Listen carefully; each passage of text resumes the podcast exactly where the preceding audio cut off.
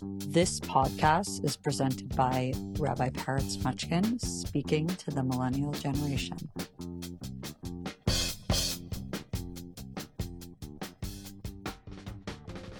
Well, welcome to the Rabbi Peretz podcast. We're recording.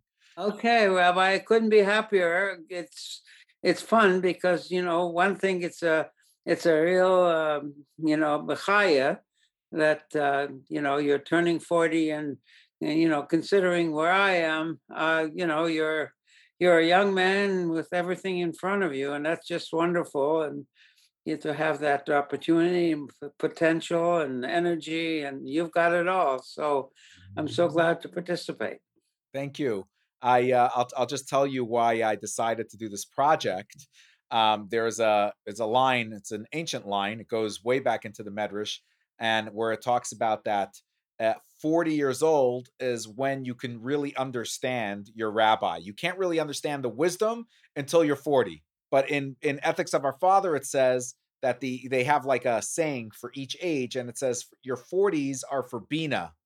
So there's something about our ability to integrate information starting at the age 40 both from the masters before us and uh, and in our life that that Judaism seems to be saying over the years. So I thought like, well, what does that mean for me personally? I'm turning 40. Well, in the world, oftentimes 40 is like, oh, you're not young anymore. You're an alta kaker now. And I'm like, and I'm like, in Judaism, they're like, it's the opposite. At 40, they're like, no, that's where integration really begins. That's really where like the joy of like taking wisdom and really, you know, cultivated it with experience and and life. You have you have Bina, which is where wisdom really gets integrated into your being. So uh, I'm choosing that approach because that's infinitely more exciting. That I know that I could take my wisdom and and what I learned from others and really integrate it into my life. Well, let me just, uh, okay, that's uh, for me, of course, the 40. Well, you know, the other very common saying in Judaism is that uh, at 40 is when you're ready to study the Zohar, right? Mm. Kabbalah, finally you can get to the Sod, right? The Sod part of the part of the Pardes uh, you you you're ready for for the study of mes- of the mysticism and the, and and the secret uh, of uh, of spirituality. But but to me, and that's my personal feeling for you, is that the 40 represents those 40 years that it took the Israelites to get there, to get to the promised land, right? Yeah. You 40 is is not only the end of a, pe- a period, like wandering in the desert, but it really also is the beginning of a new era of of working in the in the prom- finally getting to the promised land. And uh, hmm. unlike Moses, you made it. well, well, uh, it's a nice compliment. I will say that the saying of "Don't learn Zohar till you're 40," um, I think had a lot to do with um, with learning on your own but you were always allowed to learn from another uh, Kabbalah master mysticism. Like there was no age limit on that. Right. Um, and I grew up learning mysticism as a subject from very early on. Uh, you know, so so much so that my dad used to learn with me when I was six or seven. Uh, at five to six in the morning, we would learn mysticism, and I didn't really understand, but you know that's how he was able to convey a lot of his convictions through that studying. So it was a special moment.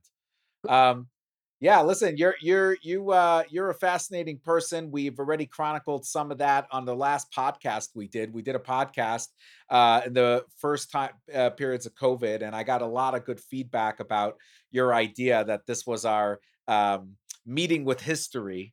It was uh, it was uh, it was very well put for a lot of people. It contextualized the experience of COVID.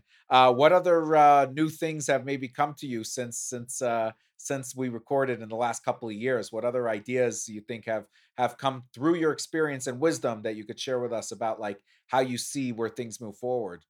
Well, as you know, I see things through the lens of my own personal history, like most people, like all people do.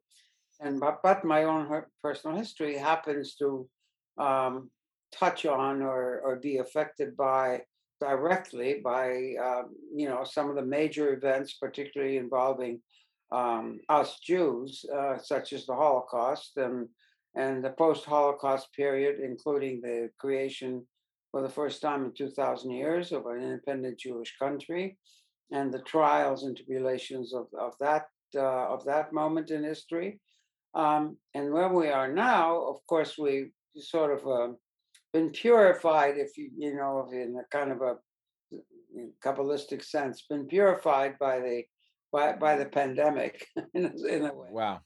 You know, it's been it's whatever it's done, it's shaken shaken us up uh, in in a, in a way that may or may not be, yeah, you know, somehow what should I say, positive. I don't like to use that term positive because nothing is positive or negative. It's usually something, you know, whack, whack, waning and waxing in between. Hmm. Um, I think that um, many things uh, have been permanently affected um, by this pandemic, and particularly the role of work. Uh, you know how how we approach work. So now more and more we'll be work, mixing um, two separate spheres of our life, which used to be work and then home issues and and taking care of the family and uh, those those two those two things will no longer be separate. Marriages will be affected because both often both parents are going to be sitting there working at their at their laptops, you know, and uh, right there, and um, and and then even deeper things, deep deeper uh, uh, impacts. And I'm not even talking about the obvious, uh, you know, things that everybody talks about, the social media and and the impact of technology uh, of this uh, technology on on the ability of young children to develop relationships because now they don't even speak to each other; they text all the time. Um, there are all these different uh, issues that are ongoing. But beyond that, I think for us Jews in particular, there's going to be a, a trying time because uh, in America, as you know, anti Semitism is rising that's an obvious thing to see, but um, but you always have to ask the question why? What is driving this? And what is usually driving such things as as anti-Semitism is a coming crisis in the larger society, and people feel that insecurity, that that fear, that uh, anxiety about the, the the the future, the crisis that's coming, and they automatically want to um, sort of rationalize that, rationalize the world um, by pointing out whose fault it is, you know, trying to find a scapegoat. And the Jews have, whatever else they've done is throughout, two, you know, at least 2,000 years of history and probably even before, they've, they've always assumed the role of, of scapegoat.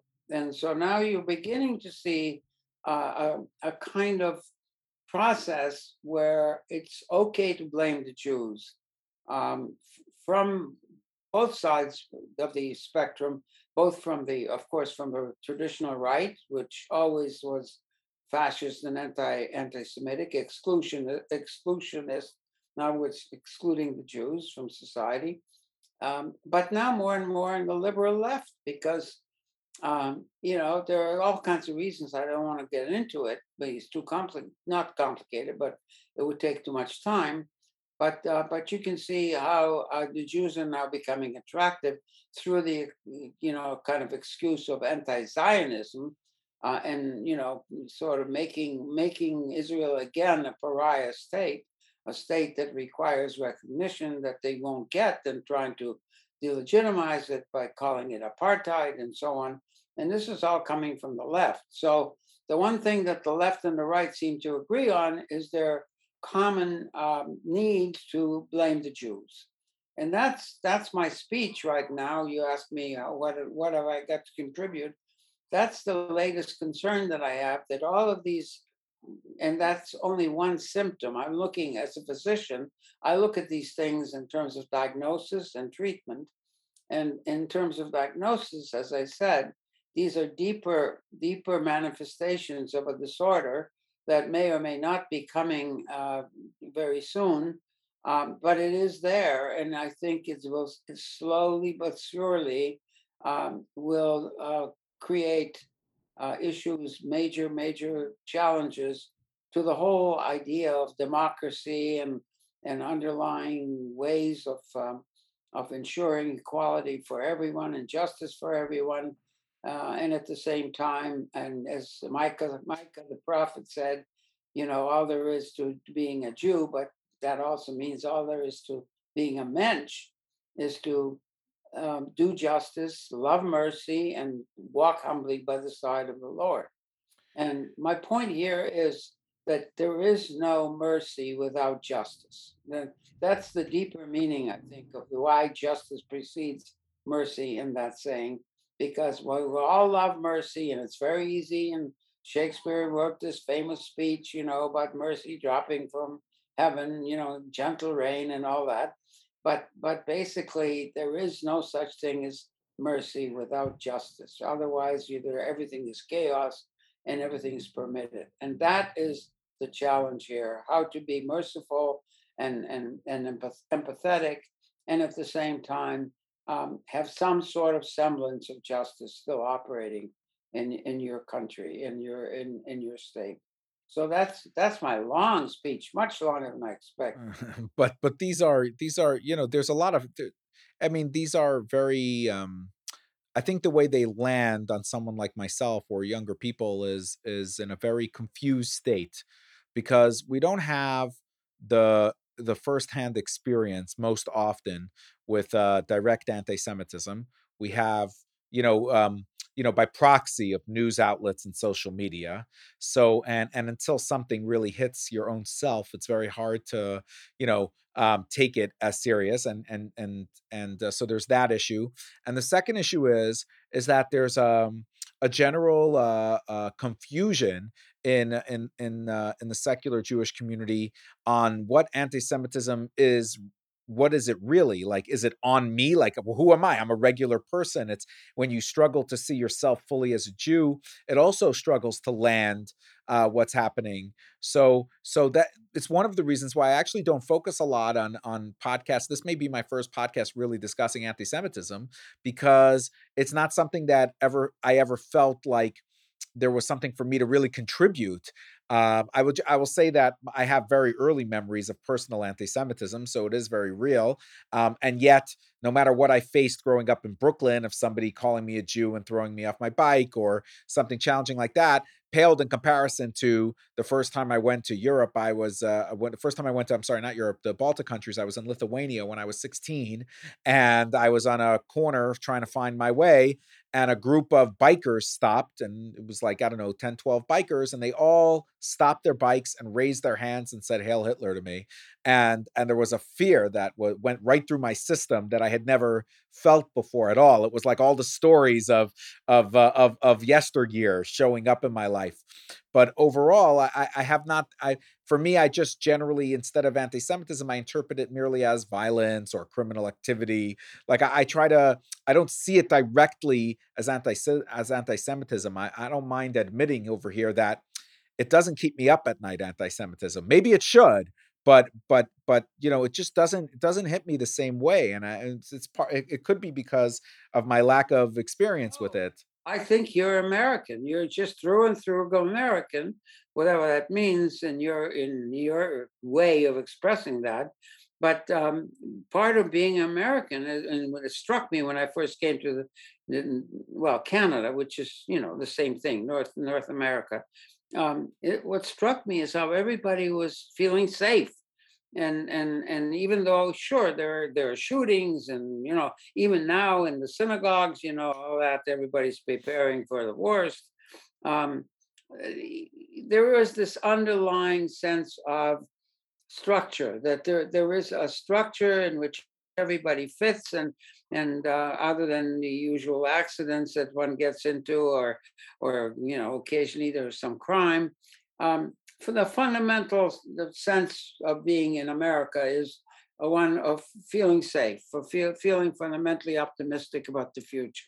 About, yes. You know, if you apply yourself and work hard, you know you'll succeed and you'll you'll get there. You know the American dream. But at that is also starting to get a little shaky because those structures that allowed the Americans to be so secure within their own world, I think that that's what's being challenged. That's what's under under. I mean, I'm not even. I didn't mention one of the most obvious aspects, which is what's happening with the black community and and the challenges to white privilege and and woke uh, woke. And I don't even know if you know what I'm talking about, but all of these things, in a way, um, put the Jews as sort of the as usual the go the in between the in between uh, target, if you will, um, where um, you know the you know like like last a couple of weeks ago, a week ago, Whoopi Goldberg confused the Holocaust with uh,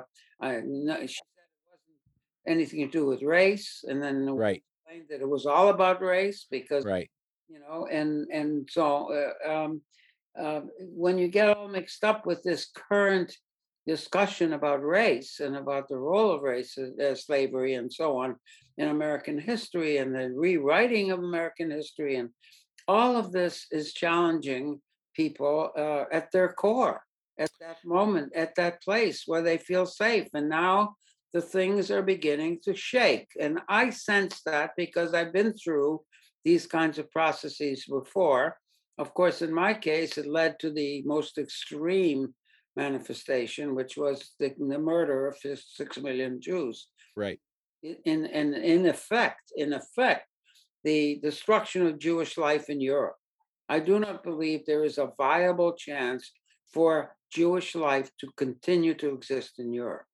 That was achieved by the Nazis. Right. Well, I, I, I will say I will I will say that that uh, specifically with with these issues, like I really, I mean, maybe I'm in denial, but I don't believe there's going to be a Holocaust on American shores. Uh, you know, I, I, I have, I don't have the DNA to believe that, and thus, like, like that's why I. There is Israel. That's why. That, that that's what's changed the equation. There is an escape mechanism. You, you know, uh, there is one country that you can always go to and and it's your it's your country of, of sanctuary or in right. that's the reason for jews in particular to to to to feel that it's not going to be a holocaust because there is a way out. That that's secondly i don't claim that there will be ever a holocaust here in other words they will not point fingers at the jews to the extent of saying uh, this is all their fault the plague is their fault you've heard that, uh, you know, sure. that's one of the conspiracy theories that are they're going on right now, and uh, all over the social media that the Jews are to be blamed for for COVID nineteen, uh, which is exactly what they said about the Black Plague in the 14th century. yeah, exactly, and and and it's kind of it's it's it's uh, what shall I say? It's it's mind-boggling that uh, the same particular pattern of conspiracy theories um, for the same kind of things, which is a plague, uh, an infection, an epidemic, um, the Jews are being blamed 700 years later. Is well, I amazing. Yeah, I mean, I mean, I mean, I think it feels to me fringe. I, I would say more that I, I'm of the side that whenever these this thing comes up in this way, I have to strengthen my own self.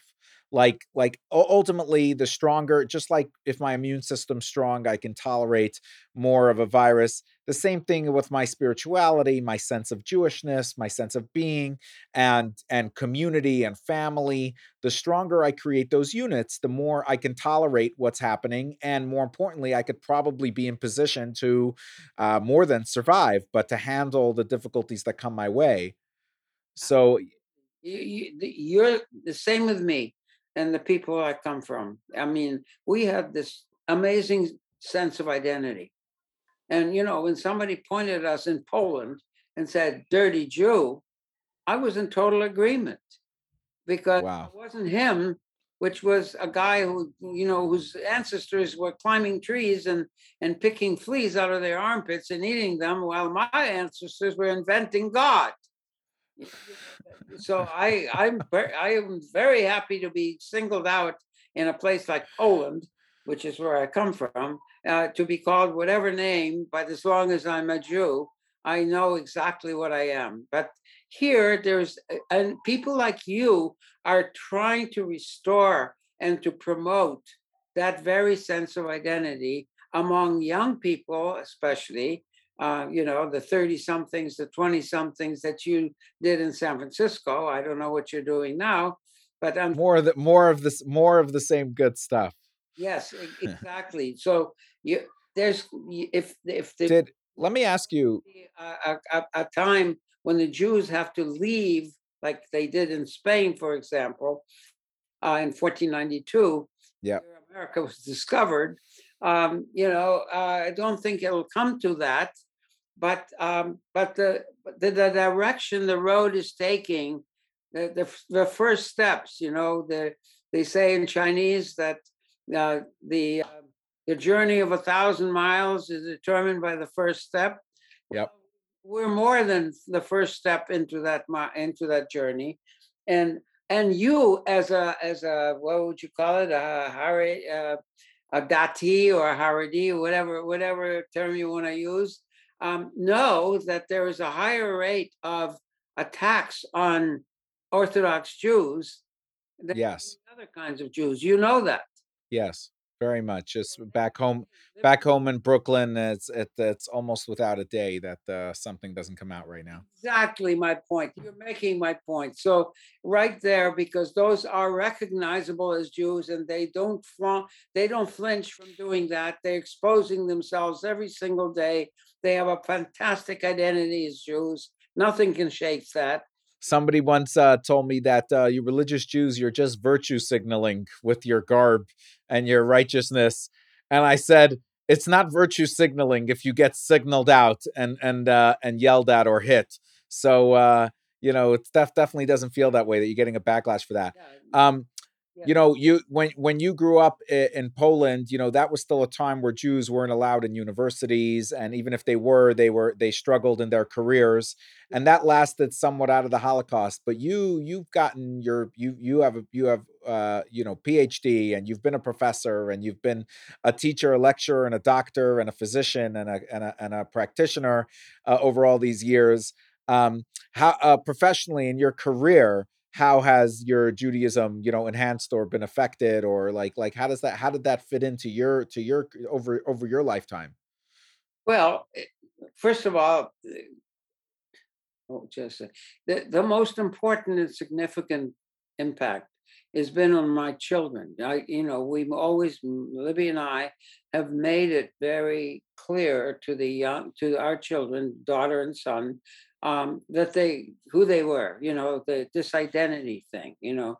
they know exactly who they are. They don't, don't, they don't hide or, or deny or confuse their, their Judaism, you know, and, and, and of course, I think they're imparting that to their children, in other words, our grandchildren. So that's my, if there is an achievement, that's number one achievement that that my progeny uh, is going to stay Jewish and are Jewish, and and even if they wanted to take the Jew out of them, I don't think they could. So so that's one thing. Um, uh, professionally, my how did my Judaism? Um, well, okay. For one thing, uh, we spent a year in Israel on my sabbatical, which I don't think I would have done if I weren't Jewish. Um, and uh, that was a wonderful time for our children, uh, mostly even better than for us, because they just blended right in, and they they went to their uh, respective elementary and and uh, and kindergarten schools, and came back speaking perfect uh, perfect uh, Sabra Hebrew, and wow you know, yes, it was amazing. that's the dream Yeah, spend the year so that so that um, that certainly affected um, and i began some research at the weizmann institute that continued after i came back.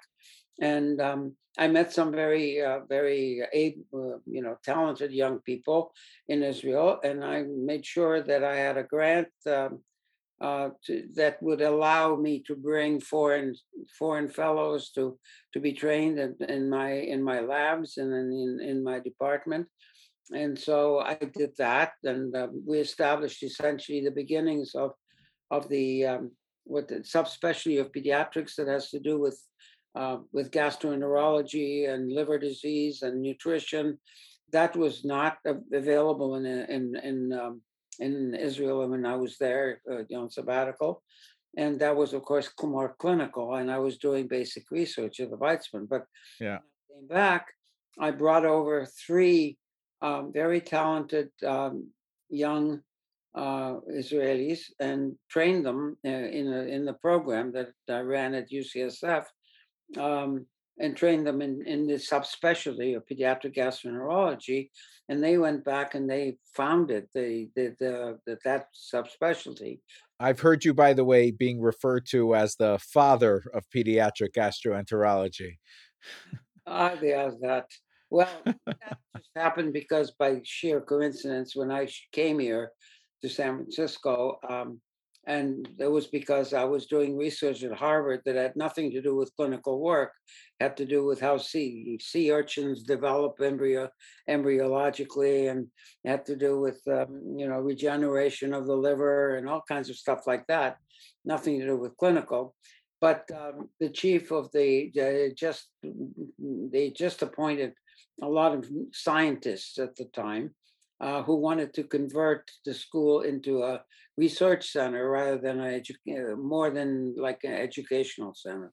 Mm. So a guy like me was very, you know, they wanted for someone like who could do research and was trained in clinical pediatrics and, you know, knew knew how to lay hands on a patient on the one hand, but on the other hand knew how to how to kill rats. so, so therefore they hired me and they allowed me to develop uh, what they didn't have, and and they didn't have anything to do with what I was interested in, which was liver, and um, and with the liver came the hollow organ, you know, the the, the intestine, and um, that's the solid organ is the liver, and the hollow organ is the intestine, and so I inherited that, and I began to big develop uh, a training program for that because I needed help. yeah and um, I'll just ignore that. So, so basically, we will ignore it together. Yeah, it, it turned out that um, that this was the very first pediatric gastroenterology program in the country. It just turned out that way because um, pretty soon, as soon as you announced that you had someone specialized in these problems, there was a flood of referrals from pediatricians from the area who had these babies with chronic diarrhea or or or kids who had uh, uh, you know Crohn's disease or whatever. You know they they didn't know what to do with them, so they suddenly had an open gate for for them, and uh, we brought them in and and of course um, we started to do procedures you know procedures means endoscopies and and uh, needle biopsies and all these kinds of procedures wow. and once you do that you are economically viable because the way the, our system here the healthcare system works yeah it seems they they can charge for that. They yeah anything to do with surgery with invading your body uh, is is uh, is uh, seen as um, requiring much higher skills than what they call cognitive skills. You know, listening mm. to the patient and and making a diagnosis from the story and so on. That kind of thing. The the inside the inside is more important than the outside. well, the invisible is more important than the visible. Yeah. Oh, now now you're getting into God. Maybe that's our net. Maybe that's our next topic. so the bottom line here is that um, yeah that was you mentioned the the father of you know this was just pure chance that i was in the right spot at the right time and and there was a need and i've tried to fill it. And by filling that need it turned out the need was a very large sector of the pediatric patients population and now they're doing all these procedures so so i think they're the third most lucrative subspecialty after wow. cardiology and neonatology, you know, all the newborn babies with problems. And wow. After that, you get the intensive, the pediatric intensive care unit, which is mostly cardiology. And uh, and then it's us, gastroenterology, with all the needle biopsies and, and endoscopies and so on. So now uh, it's a it's a highly established and recognized specialty. But 50, what is it now? 51 years ago, it didn't exist, and we started it. So that that's the story. Well, you're you're uh, you're a mensch uh, because more than more than once you've helped people in the community who had questions on these subjects with themselves or their kids. So uh, you being available uh, means it it uh, stayed in your stomach. It didn't get to your head. You're welcome. Probably the only one in the world that that compliment. Yeah, you know, listen, I tried off the cuff over here, you know. Um, I just uh uh we were we were together part of a class on Friday that was discussing um Spinoza and uh and uh, Jewish philosophy. And when you mentioned the idea of the unseen, um, it brought me to that because Spinoza is essentially um, the the most famous pre-modern philosopher, uh, especially in regards to like breaking the mythology around God and the Bible, and uh, and and and about you know attributing to God at best to nature, and thus thrusting off all the yokes of like being chosen people or divine uh, transmission, and and it's really the building blocks for for modern and postmodern uh, philosophy and thought and and I and I had my question that I didn't get to really ask at the class that I want to ask you because um, I like that um, that you you've you you on the one hand have this uh, tethered connection to Judaism and to and to and to and to the Torah and to the Bible, but also like you know uh, remain. Uh, uh, untethered uh, as well to the like God in in the sense that you can you can you know uh, you don't have to be uh, do- you're not dogmatic about anything. You're you're extremely tied to reason and rationale, and uh, you don't always accept being an atheist. But but you're you, you know you, you sometimes do, sometimes don't. You know. It's a good Um.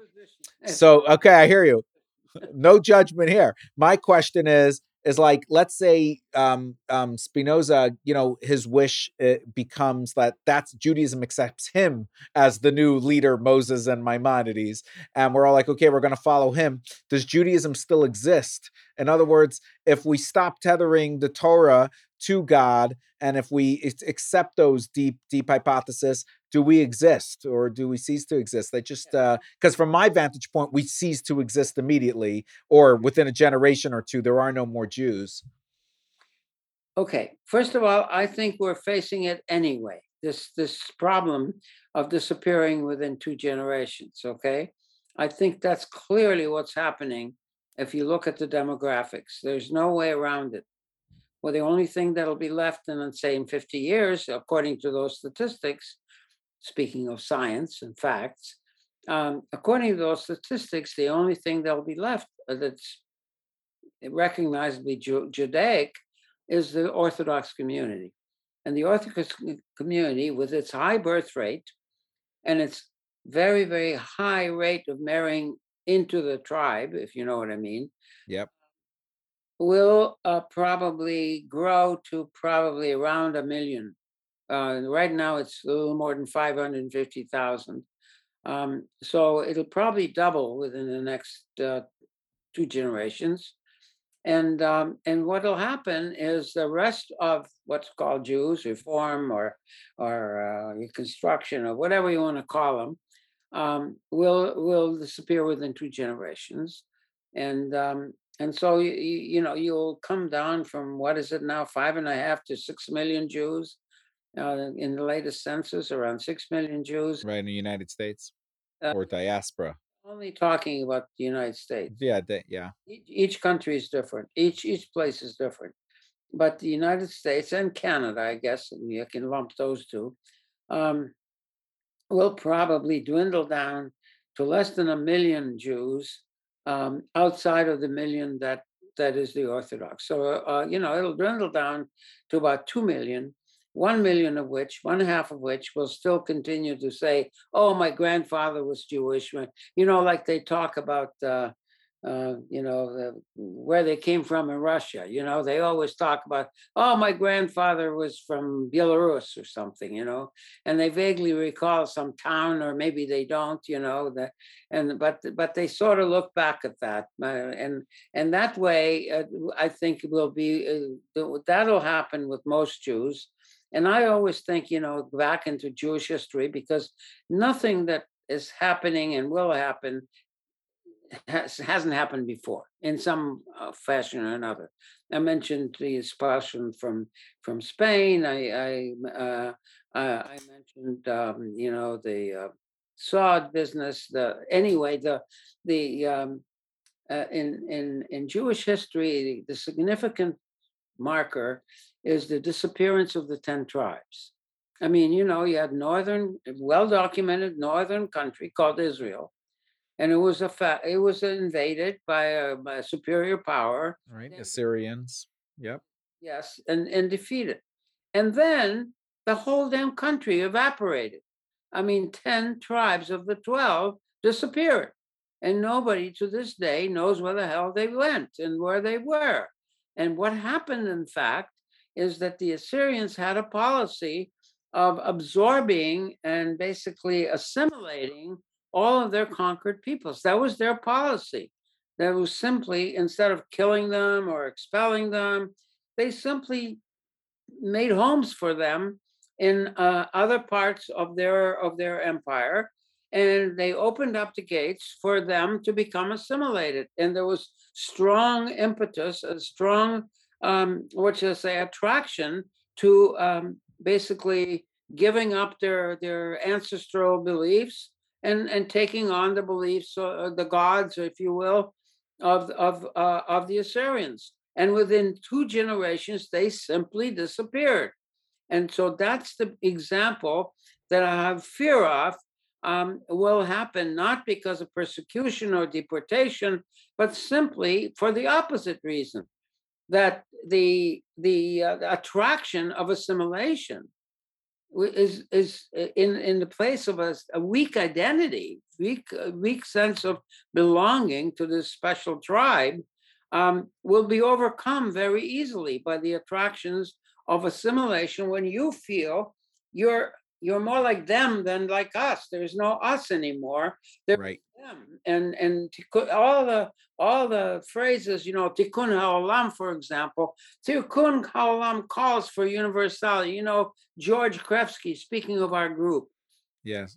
George Krefsky, you'll see what the future in America is going to be because he's universalizing everything. You know, he belongs to an organization that um, feels that um, what we need to do is be is be nice to the Arabs, and it's all our fault. And if we weren't nice to the Arabs, um, if we were nicer to the Arabs, um, you know, the things would have worked out, and everybody would have been dancing. You, see, see, George, George is is who I love dearly.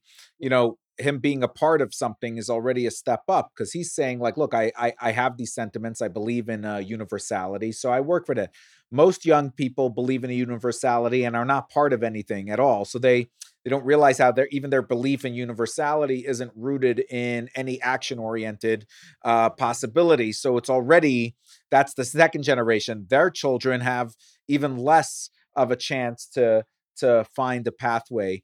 Um, you know um, whereas that's I feel like at least subconsciously consciously a lot of religious Jews that I came from they they don't feel connected as much to their non-religious counterparts because they're like look you guys are not looking to be Jewish. You're looking to be American. You're looking to be part of the world. Your Judaism is an afterthought. For us for us our identities we're jewish americans. We're not american jews. So because so because of that although like for example the rebbe uh, Rabbi Schneerson, yeah. was was he called America a kingdom of kindness. He said, you know, he he gave back to the country. He worked for the, the, in the Brooklyn Navy Yard during World War II because he believed. He said he said no nation has ever been founded on precepts of kindness. He says not. That's not a thing. You know. He's like even if you don't like what's going on in America, it was built on inalienable rights whether it was whether it happened fully whether they listened yeah. to it but that concept alone is is is beautiful and that's what motivated uh, um, um, his organization and us to to like right. don't don't give up on American Jews like that's keep right. building bridges and keep creating opportunities for learning and spirituality and Jewish identity that's great because you, you bring me back to my point when I first came to North America about feeling that sense, what he called the sense of kindness. Yes. And I got into mercy and justice, and because of that, because kindness is the mercy part. You know, it's it's the it's identifying with with the other. You know that the the balance of kindness and and and uh, and justice is mercy. That's the balance. Yes. Right. Uh, in Kabbalah terms, it's. oh, I David? Uh, yeah, I, I need to talk to you a little later. I'm in the middle of a Zoom session. Okay. All right. Good. So, so, but let's get back to Spinoza for a minute, first. Yes. Second. That was a complete. This is too bad. You know, Ernie is turning into this aged, aged, you know, dogma, dogmatist, and and all of a sudden he's sort of imposing. Uh, you know, uh, uh, why should we have even mentioned Spinoza in the parsha? I mean, that has nothing to do with it. You know, but don't worry. Right at right after the session, Ernie messaged me a deeply Hasidic message, wanting to know the mysticism behind the acacia wood used in the Mishkan. So, so although you know, uh, he, it's the, the dogma didn't totally take him over. Uh, you know. But that that too is sort of a impertinent question. I mean, you know, the basic point is not uh, and uh, and all this stuff, you know, the all the details and that that that that's not relevant. What's relevant is that uh, that they were preparing a place for God to be present at all times during their long journey, and, in you know, in how God reserved um, an innermost place for the ten tablets, for the for the Ten Commandments, as as being within the ark, and the amazing fact that there is nothing there, which means there's everything there. I mean, you know, it's a, it, it get, getting into the, the, the wood really upsets me. You know, it, it, but but but so you know, uh, young people today when they hear acacia wood, they think of properties in it called DMT and psych and psychedelic elements, and are like, oh my goodness, that is fantastic that the Jewish Mishkan didn't have some frankincense and some cannabis; it also had DMT and acacia wood, so it makes makes it relevant to them on some level. And and in and in Hasidic uh, philosophy, acacia wood, called in Hebrew shittim, means means folly, which which can which is ambiguous, meaning it could be there's folly as in I'm acting silly and I should be acting, you know, f- uh, focused, but then there's also holy folly where I I could be focused and say that uh, I don't have to persevere because the knife is near my neck, and instead I'm saying no. I'm going to be happy and joyful and live and live to the fullest, even though circumstances seem dire. So there is a duality just by mentioning the wood that is fantastic. You know how I like to take one word and turn a whole uh, drasha on it. Yes. Well, so you picked Acacia, and I don't know why Ernie picked Acacia. Well, obviously because he came across the reference uh, to rabbis and talking about it, and and uh, all kinds of you know symbolic uh, symbolic values uh, that you just explained. Mean, why would he call you about it? Because he doesn't know anything about it. Um, eh, what I'm saying is that I don't think that it's his place to start um, putting in his like the Socrates, uh, sorry, the Spinoza.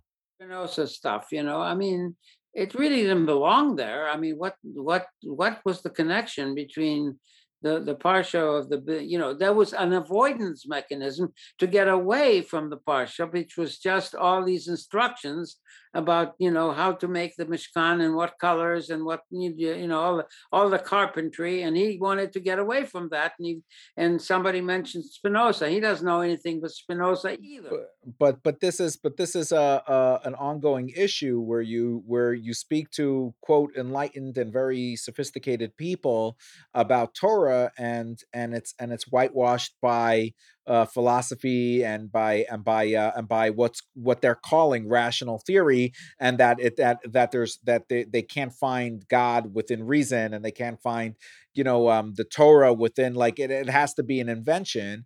And and and uh, and i say that uh the there's no immortality to that. There's only f- finitude finiteness and that and and that what does spinoza have to do with the parsha? Nothing. The and parsha very, very straight and very detailed, amazingly detailed in how to construct a, a tent, a tent that they can that they can put their their, their, their holy of holies in and carry along along in the desert. That's really what the parsha is about. And then dragging a, a, a philosopher like Spinoza into it is a, a diversion, is a, is a maneuver not to have to address that parsha. That's that. Michael you are you are Hashem's atheists. Okay, you are God's atheist. He needs you. You're defending. You're defending the position. Let me finish with Spinoza. Let me just say, okay. Spinoza was excommunicated as a, at a particular time in Jewish history. As again, you can't decontextualize it. They right. mostly um, Marranos. They're mostly, uh, you know, Portuguese and Spanish Jews who were welcome to Amsterdam because they offered certain skills and certain uh, mercantile, uh, you, you know, opportunities and and and they were a they were at least tolerated and but they were tenuous about their position. And you know uh, he, and along came a 23 year old guy who had the impertinence to publish a tractatus you know a, a treatise of a, a, philosophical treatise which challenged such things as who wrote the torah okay fine. So that would be something that would be worthy of, of excommunication because you're trying to separate Moses from God and you're mm. trying to deny that that connection. And of course, what follows, if you follow the philosophy, is that you're not the chosen people. You're, mm. you're just any other people. And that, of course, is uh, seen as an assimilationist, assimilationist kind of uh, process. And of course, the rabbis also have to guard against that. They're trying to protect the community from assimilation. And, and here is a guy who basically says, oh, you know, the whole Torah thing is was written by Moses, and and uh, there was no possibility of being an exceptional thing because if anybody looks at the Torah and sees the record of the Israelites, and they can see that if anything, they misbehaved worse than even the Egyptians. But, hmm. but uh, and of course, you probably know some of my interpretations of the Torah. I I do talking about the revolts of the of the Israelites against Moses and against God, you know, all these things that are well recorded in in the text, which is to me the fascinating thing that they didn't whitewash anything. They really reported it in a way it must have happened because if it was just a political uh, kind of like those guys believe, you know, that it was like reform, like like or like um, like what's an Aaron, um, Ed Zarin, Zarin uh, believes, you know, that it's uh, the text is the pretext for the context. I guess is the way. so, so basically, the thing about Spinoza is that he was a deep thinker, and so what he did is he separated the act of religion, the act of faith, the act of believing in a transcendental being, separated it from anything to do with nature. In other words, with what science does, you know, with with products of nature. Okay, he separated the two. He did not say that God doesn't exist. You know, he didn't deny the existence of God. He simply said that the experience of religion, of, of faith, of, of believing in a, in a transcendental being was a matter of hope and fear. That's mm. how he put it, all right? And so that, that he didn't deny it. He just said it was a separate sphere okay? And therefore, it freed us, according to, to, to Spinoza, to study the Torah like it was a product of human of a human mind, of human hands, and, and from the point of view of an objective human observer, the way he said you would uh, you would examine any other natural phenomena like astronomy, looking at the stars, and you know trying to figure out how things work and that that that's the way we should approach and and you may recall I, I took some time and i read them three passages from the parts that uh, uh, Zarin provided for as examples of Spinoza's work. I wrote, I, I, I read three passages which emphasize that the way to study the Torah is to go back to the text and really study what the text is saying and not all these speculations and, and comments because they are not the text. And that's wow. exactly what I've been saying uh, for what is it, 40 years now? More yes, yes, yes. the text, study the text. All the answers are in the text. Honor the text, take it seriously, respect it. And because that's what we're studying, that's what we've got. And that essentially is what Spinoza was saying. Once you accept the idea that that that the Torah is a natural a part of nature, part of natural the natural world, then the same approaches that you would take to studying uh, the stars or studying how how a plant uh, grows and or anything else in nature, you you you apply the same principles. And of course, the first thing is read it as it is and don't manufacture things that aren't in it, but because it'll distract you and and it'll lead mislead you. Focus on what the text is actually saying and figure it out the way you would figure out any mathematical problem or any natural phenomenon. That's what the core of spinoza is. It not the existence of god but he separated those two things. And for that i think he was correctly excommunicated because that kind of thinking was very dangerous at that time to the to the Jewish, basically the the Sephardi community in, in, in Holland at that time in the 17th century.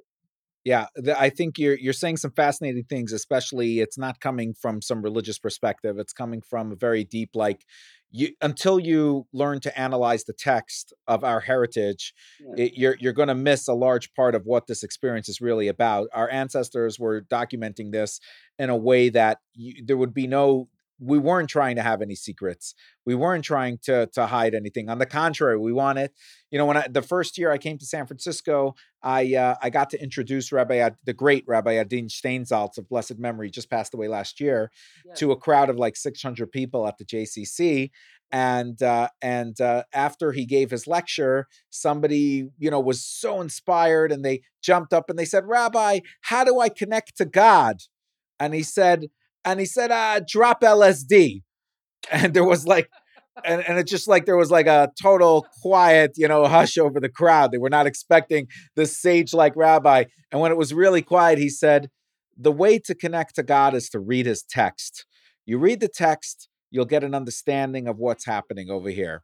So, so um, even even that, I will say, yeah, there is a book here called Maimonides, Spinoza, and Us and it's and it, and it talks about these these ideas um as as uh as like and it's basically is this a current a recent book or? No i don't think so. I, I somebody gave it to me as a gift many years ago in san francisco um and uh and uh yes, because spinoza did, specifically focused on maimonides because maimonides was was the other scientific thinker. Correct and, correct Yes, and so so his the idea of the book is similar to yours. It's just like he's like he's with you up until a certain point, and then Spinoza jumps off the deep end. Like, but a lot of the foundational philosophical ideas that people have in general in this world are sound. But it does. But but then there's the next level of well, transmission, tradition, roots, success, and I think the most important thing is there's a certain reliability to to understanding your Jewish identity to navigate the difficulties of your time and maybe this is how we should end. I do think that when a person learns the text and connects to the tradition and is rooted in it they can handle the the anti-semitism of their time.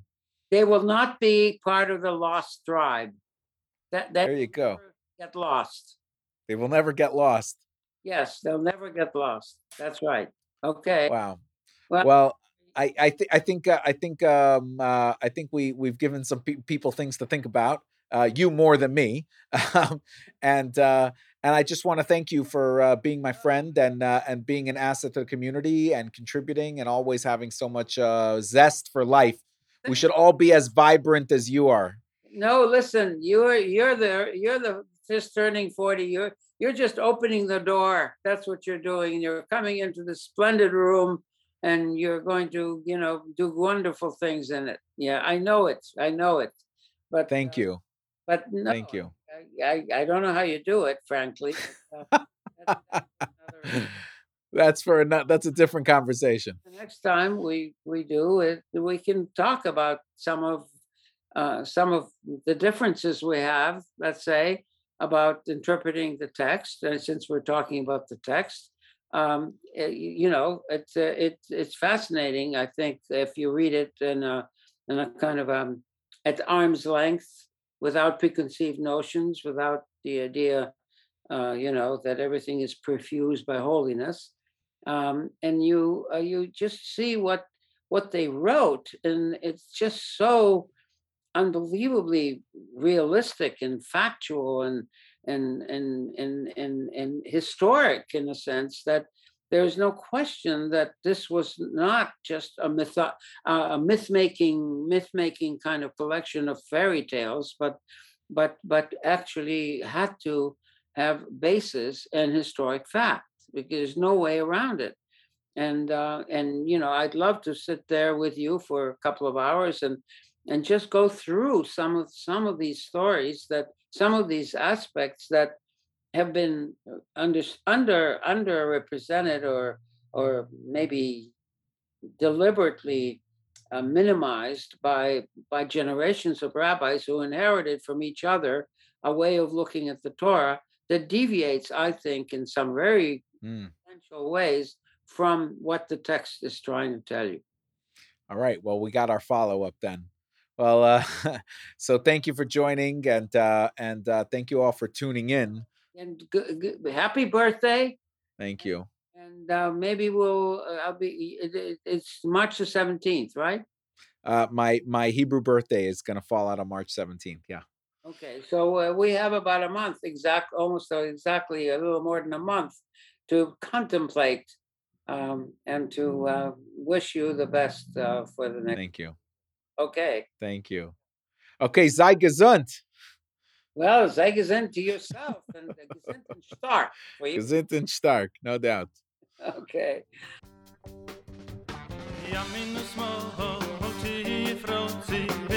Hashem tarithi, aliyadi